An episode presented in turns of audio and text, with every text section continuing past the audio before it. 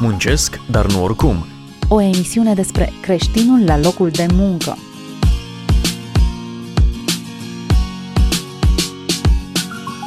Bine v-am regăsit! Continuăm seria Soluții Biblice la provocări contemporane.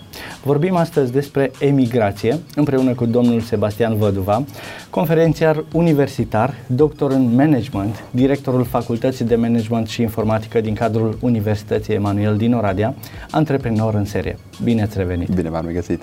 Este un fenomen vechi de când lumea, emigrația, care este totuși așa de dezbătut astăzi. Da. De ce ne surprinde până la urmă? Da, n-ar trebui să ne surprindă, dar cred că sunt uh, câțiva factori foarte importanți a emigrației, și anume invazia musulmană din anul 2015, care dintr-o dată a schimbat paradigma. Deci dacă până acum emigrația era într-un fel așa cu picuru și mai veneau oamenii, se repatriau, întregirea familiei și chestii de genul acesta, în 2015 pentru prima dată am văzut migrație masivă.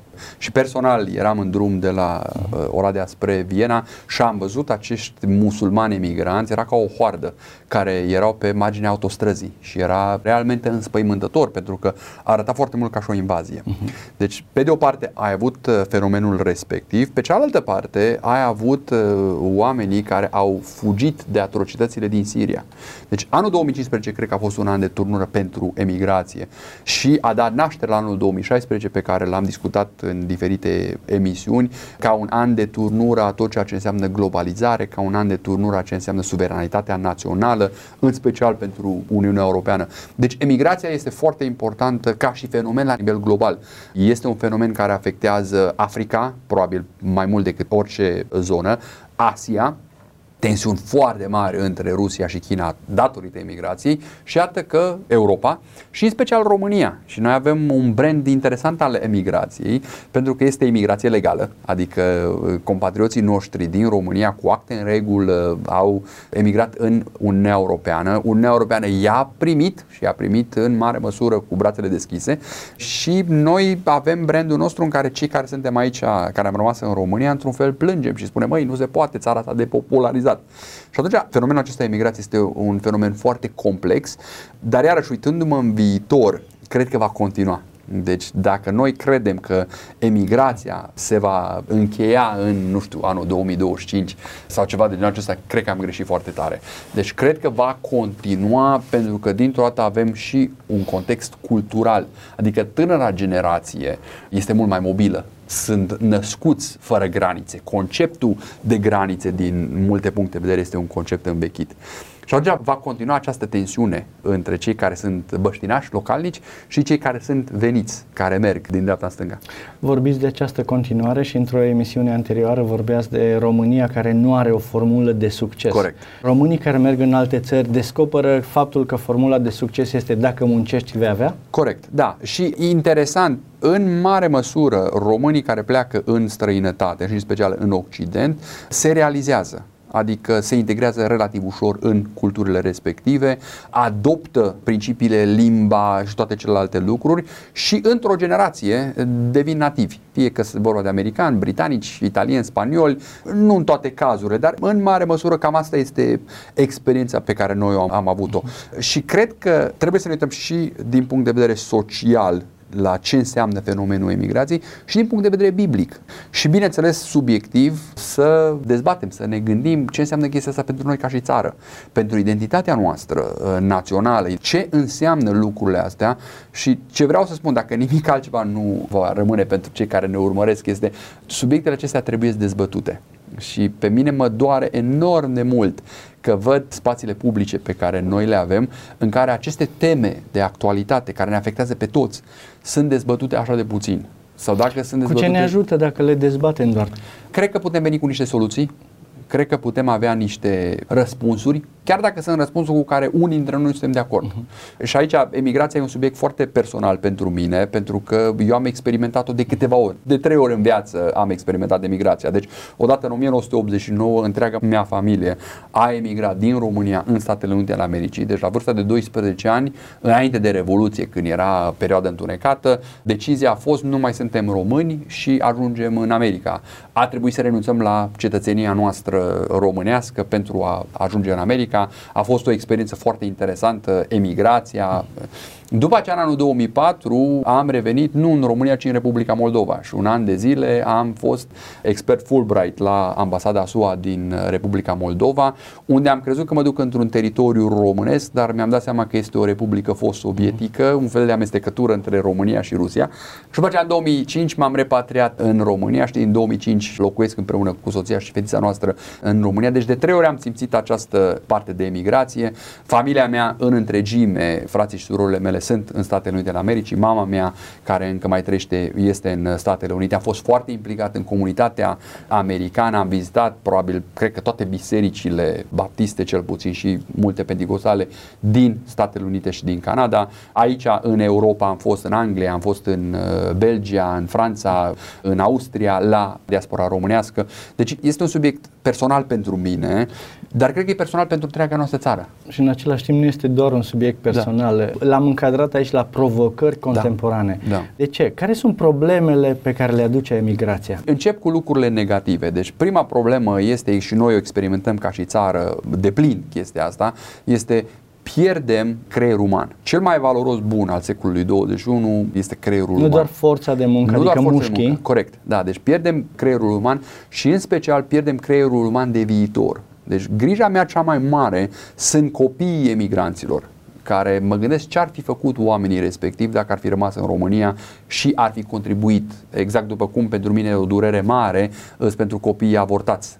Ce potențial ar fi avut oamenii ăștia, ce descoperiri, ce chestii grandioase și grozave ar fi putut dacă li s-ar fi permis să trăiască. Poate am fi Uh, avut mai multe Simone Halep Abs- sau alte absolut.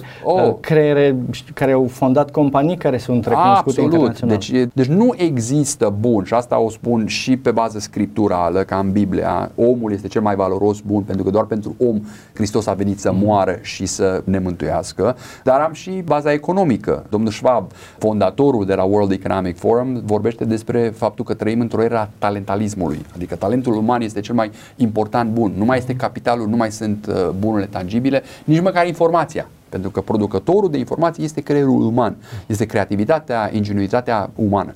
Și stau și mă gândesc ce ar fi putut crea copiii emigranților, nu doar emigranții, deci vorbim despre emigranții aceștia. În contextul emigranților, trebuie să ținem minte că cei care emigrează sunt probabil cei de care avem cea mai mare nevoie. Adică forța de muncă activă, care dacă ar rămâne aici, ar contribui la economie, ar plăti taxe și impozite, și asta e al doilea mare pierdant, guvernul. Deci guvernul pierde niște resurse foarte puternice. Și unde se vede chestia asta este în domeniul învățământului și în domeniul pensiilor. Deci motivul pentru care noi avem uh, un sistem de sănătate și un sistem de învățământ care este în situația în care este, este pentru că nu avem finanțare. Pentru că banii pe care oamenii, care dacă ar fi rămas și ar fi muncit, Și poate că într-o paranteză ar mai fi și corupția. da, ar mai fi și corupția. Pentru că se scurgă anumiți bani. Fă, fără, dar, fără dar și poate și, din nou, nu suntem noi singuri, dar Mhm. asta nu ne scuză. Deci da, există partea de corupție, există partea de bad management, că asta este, deci este un management Mhm. defectuos în care și resursele pe care le avem, că am discutat despre fonduri europene și alte chestii pe care nu le-am gestionat la adevărata lor valoare și alea le-am irosit într-o mică măsură, dar închipuiți-vă cum ar fi arătat economia românească dacă am avea 4 milioane de muncitori, mie îmi place să spun antreprenori, care să depună 75% din energia și creativitatea care o depun în străinătate în România. Hmm. Aceeași etică a muncii, același drive, trezit dimineața, asumat riscul, tăcut din gură indiferent ce o spus șeful, făcut orice fel de muncă chiar dacă nu i-o convenit. Dacă ar fi avut atitudinea respectivă în România, cum ar fi arătat asta țara noastră? Inclusiv politic. Că ai fi avut cu cine să înlocuiești. Și aici îmi permit să vă opresc un pic. Da. Cum ar arăta România astăzi dacă noi românii care suntem acum în țară am avea aceeași motivație, același drive, Aia e, da, să ne mulțumesc. trezim Da. cu energie și să privim Da, înspre da, da. cer, să zicem muncesc ca pentru Domnul. Da, da, da, da. Eu am spus asta tot timpul. Dacă cineva depune același grad de energie, de drive și determinare în România, precum o face în străinătate, și mă refer în special la, la acest aspect în care să nu fie mofturos. Aici fac o distinție. Ce observ la românii din diaspora este că nu au niciun fel de moft. Se duc acolo și muncesc săracii tot felul de munci, în tot felul de condiții foarte interesante și mă uit la condițiile din România și din păcate prea mulți în România sunt mofturoși eu nu fac asta, eu nu fac asta, eu trebuie să plec, eu am probleme, eu trebuie să fac tot felul de chestii de genul acesta. Deci, uitându-mă la asta, e clar că sunt niște pierderi foarte substanțiale pe care le avem ca și țară. Al treilea lucru, dacă e să continui cu partea negativă, de multe ori țara care primește acești emigranți nu îi poate integra sau nu dorește să integreze. Și aici mă refer în special la diaspora musulmană. Deci discutăm despre aceste mișcări, foarte pe scurt, continentul african generează, dar va genera enorm de mulți emigranți în, urmă, în viitor. Și aici sunt câteva cauze. Odată, încălzirea globală. Deci încălzirea globală face un continent care deja este sărac, care deja este greu de locuit și mai greu de locuit. Și atunci oamenii într-un mod natural vor pleca din țări calde precum Africa, Pakistan, India și așa mai departe. Numărul 2, cultura. Deci închipuiți-vă ce înseamnă să te naști într-o țară musulmană, un băiat sărac care în absența banilor nu te poți căsători. Nu-ți poți cumpăra nevasta, cum este cultura musulmană. E clar că ai cam două opțiuni. Prima opțiune este să devii un terorist, a doua opțiune este să emigrezi. Deci perspective foarte multe nu ai. Nu sunt locuri de muncă, nu sunt chestii de genul acesta. Sau să schimbi religia. Uh, sau să schimbi religia, da, exact. Ceea ce cred că este ultima opțiune Ca, pentru ei. Da, da. Și, și din nou, odată este ultima opțiune pentru ei, pe cealaltă parte și eforturile noastre de misionarism, de evangelizare, nu au fost niște eforturi foarte înțelepte. Nu am avut foarte mare succes. Deci mi este greu să mă gândesc la niște inițiative bune creștine de evangelizare a musulmanilor. Nu cred că nu se poate. Cred, cred că Duhul lui Dumnezeu are putere să transforme inimi și să, să schimbe. Cred că noi n-am fost foarte înțelepți. Cred că noi nu am folosit toate instrumentele pentru lumea musulmană. Sigur știu că nu ne-am rugat suficient pentru ei. Sigur cred că inclusiv aceste mișcări a musulmanilor în Europa nu cred că s-au întâlnit cu foarte multă rugăciune. Deci nu cred că uh, creștinii s-au implicat într-o bătălie, într-un război spiritual, așa cum puteau să o facă. Dar cert este că lumea musulmană are o, o grad de natalitate foarte ridicat, adică sunt mulți tineri, mulți copii care s-au născut și se vor mai naște, nu au posibilități în țara lor, țările lor sunt uh, călduroase, deci nu sunt uh, bine de locuit, nu au multe oportunități, sunt pline de violență și de, mm. de crize de genul acesta. Ca urmare, opțiunea este emigrația. Deci ei vor continua partea aceasta de emigrație.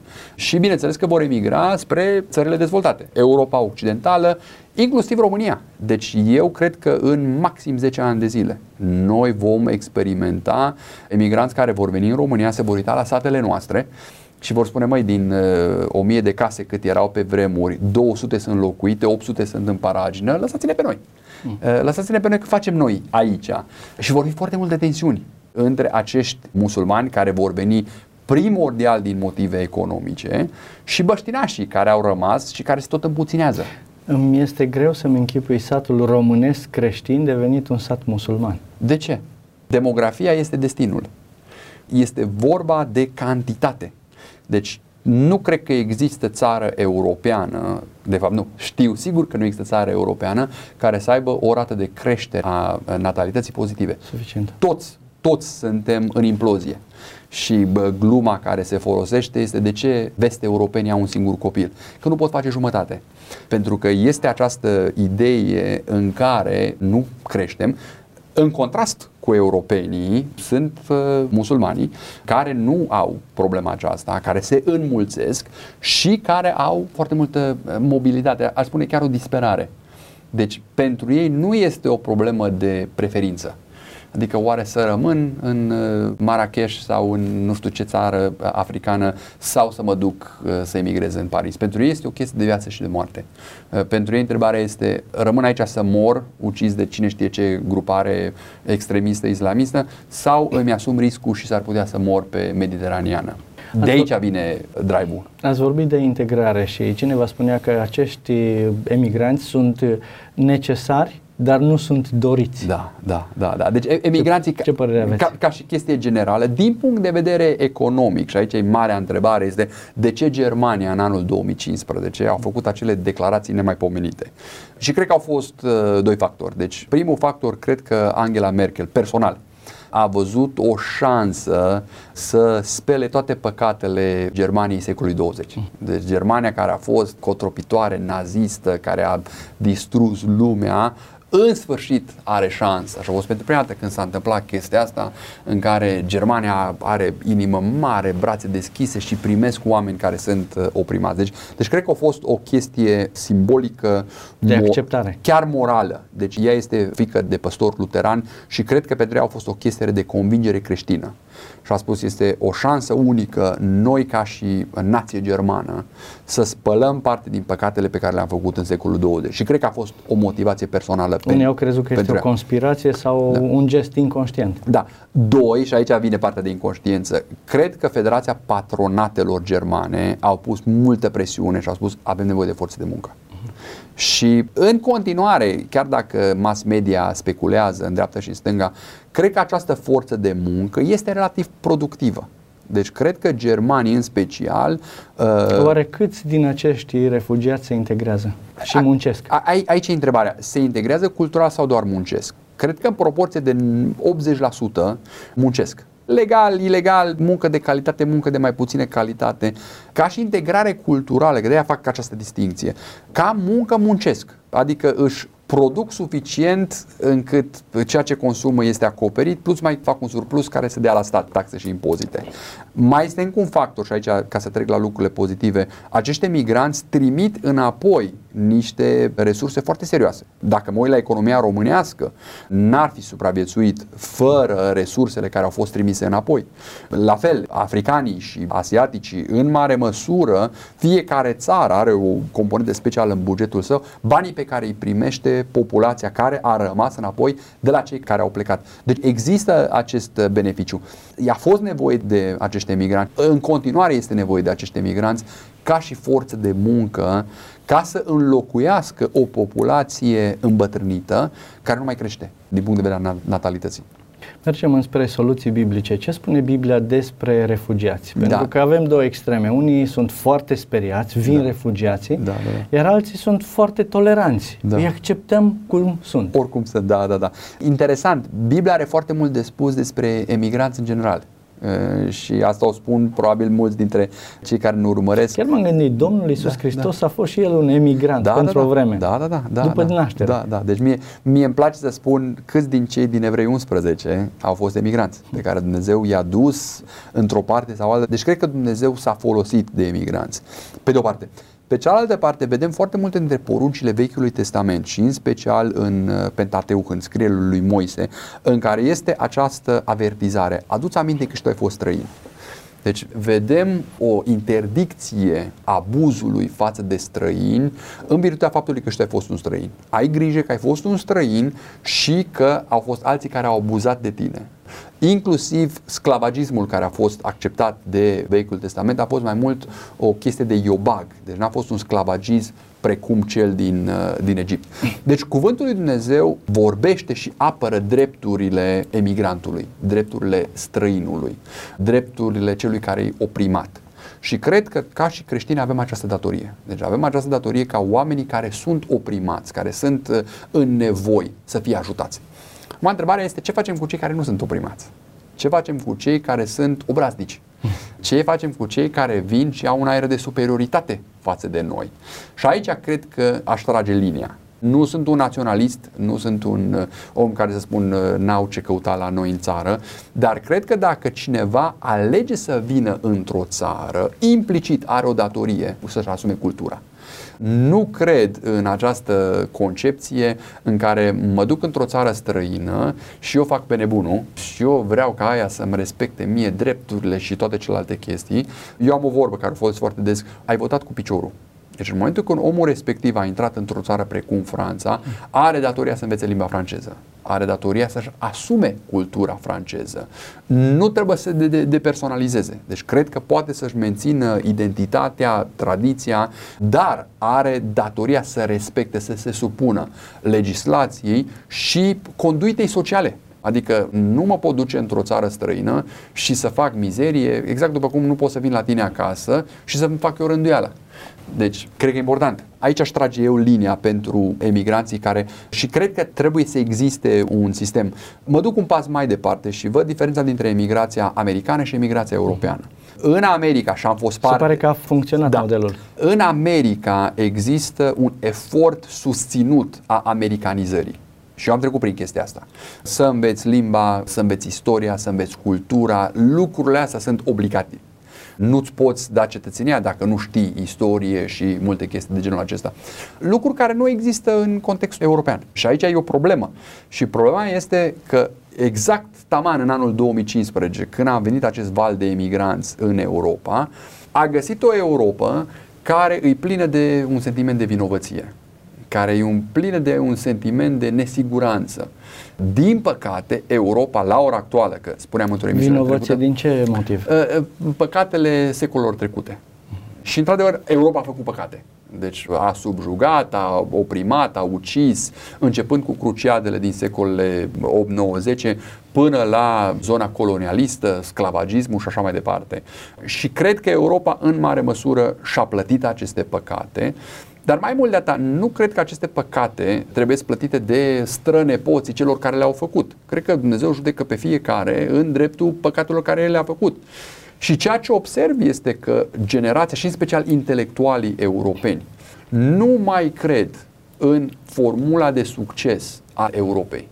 Și formula de succes al Europei a fost o formulă, în primul și în primul rând, creștină, în care creștinismul a făcut Europa. În al doilea rând a fost o, o cultură a economiei de piață, a individualismului, a riscului, a antreprenoriatului și acum continentul tinde foarte mult către partea asta socialistă. Mhm. Statul să facă, statul să dreagă, statul să nu știu ce. Și al treilea lucru care cred că e foarte, foarte periculos în cultura europeană este această ideologie, aproape i-aș spune o, o, o teologie care vine la Freud în care împlinirea tuturor nevoilor carnale, asta este de fapt singurul lucru care contează. Scopul vieții. Este scopul vieții. De, deci, un hedonism. Un hedonism, ăsta e cuvântul care îl căutam. Deci, ideea de hedonism, domnule, vreau plăcere și plăcere acum și asta e singurul care contează. Uh-huh. Să mănânc bine, să mă duc la magazin, să trăiesc în plăcerile de acum și de aici. Ei, în contextul ăsta, în care emigranții vin în Europa, ei vin într-o Europa pustie spiritual vorbind, este pustie, în care nu mai are identitate, nu mai are cultură, nu mai are valori, nu mai e sigură de nimica și n-au ce să-și asuma. Nu își pot asuma o cultură care nu există. Uh-huh. Și atunci ei vin și spun, bun, dacă voi nu aveți avem o, noi. avem noi. Și aici cred că e pericolul. Și aici, aici cred că e marea tensiune. Și aici îmi place să cred și mă rog lui Dumnezeu să fie contribuția românească. Deci, dacă văd acest fenomen în, în Europa, nu-l văd chiar așa de tare în România și mă refer la țară. Deci, credem în cultura noastră și mi-ar place foarte, foarte mult să câștigăm mai multă încredere în noi. În primul rând, Dumnezeu ne-a îngăduit să ne naștem români, ca urmare, voia Lui cu viața noastră este să avem ceva de a face cu România. Și vă spun și din mărturia mea personală, pentru că am avut o perioadă de viață în care n-am mai vrut să fiu român. Am vrut să fiu american, România era groasnică. Dumnezeu a îngăduit să mă nasc român și cred foarte mult în acest patriotism. Îl văd la Apostolul Pavel, îl văd la Moise, deci lucrurile pe care oamenii ăștia le spun în Scriptură îi înfiorător. Spune Apostolul Pavel, aproape că aș vrea să fiu eu anatema. Adică el a văzut ce înseamnă cerul și să zică el că aproape că aș vrea să-și piardă mântuirea de dragul neamului său, e mare lucru. Moise a spus atunci când Dumnezeu... Uh, Să-ți iubești țara așa de mult. Exact. Neamul. Da, da, da. Uh, Moise a spus, Doamne, nu distruge poporul, distruge-mă pe mine. Când i s-a făcut oferte nemaipomenite, deci să-ți facă Dumnezeu oferte genul ăsta, adică distrug tot poporul și din tine voi face un neam exact după cum i-am promis chestia asta lui Avram și moi să spună nu, de dragul poporului meu, un popor răzvrătit și încăpățânat, care s-au răsculat împotriva lui de atâtea ori. Deci cred că planul lui Dumnezeu când te-a născut uh, român și mi-ar place foarte mult ca țară să câștigăm încredere în noi, să câștigăm demnitate. Nu mândrie, nu să ne dăm cu cărămida în piept, dar să spunem, măi, avem niște contribuții. Să încetăm în a ne mai denigra. Nu știu de ce este un sport național și în special îl văd chestia asta când călătoresc în Occident. Deci când călătorim în Occident, domnule, facem tot ce ne stă în putință să nu recunoaștem că suntem români. În Occident văd cartier chinezesc, văd cartier italian, văd cartier irlandez, nu există cartier românesc sau foarte puține. Nu vrem să ne știe lumea că suntem români și interesant, cred că suntem una dintre puținele culturi care într-o generație ne contopim. Deci nu ne păstrăm identitatea respectivă.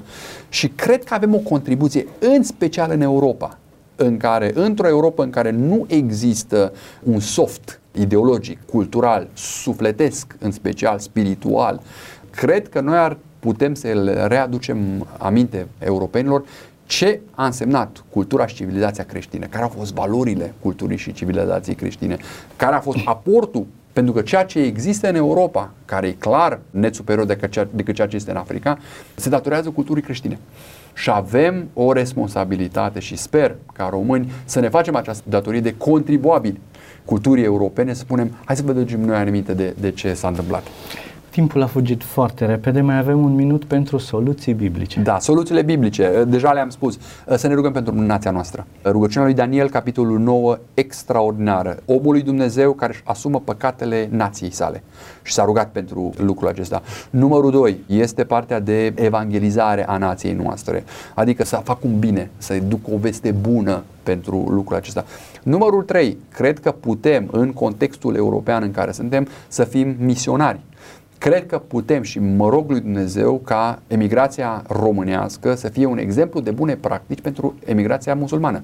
Și mi-ar place să existe niște inițiative în care să dăm lecții să le spunem, uite ce am făcut noi, uite care ne ce ne-a funcționat nouă, inclusiv să găsim acele puncte comune. Ei sunt pro-familie, noi suntem pro-familie. Ei sunt anti-avort, noi suntem anti-avort. Ei sunt pentru, noi suntem pentru. Și să pornim la lucrurile acestea și ușor, ușor, ușor să putem să ne folosim platforma asta, identitatea asta de emigrant pentru a ajuta.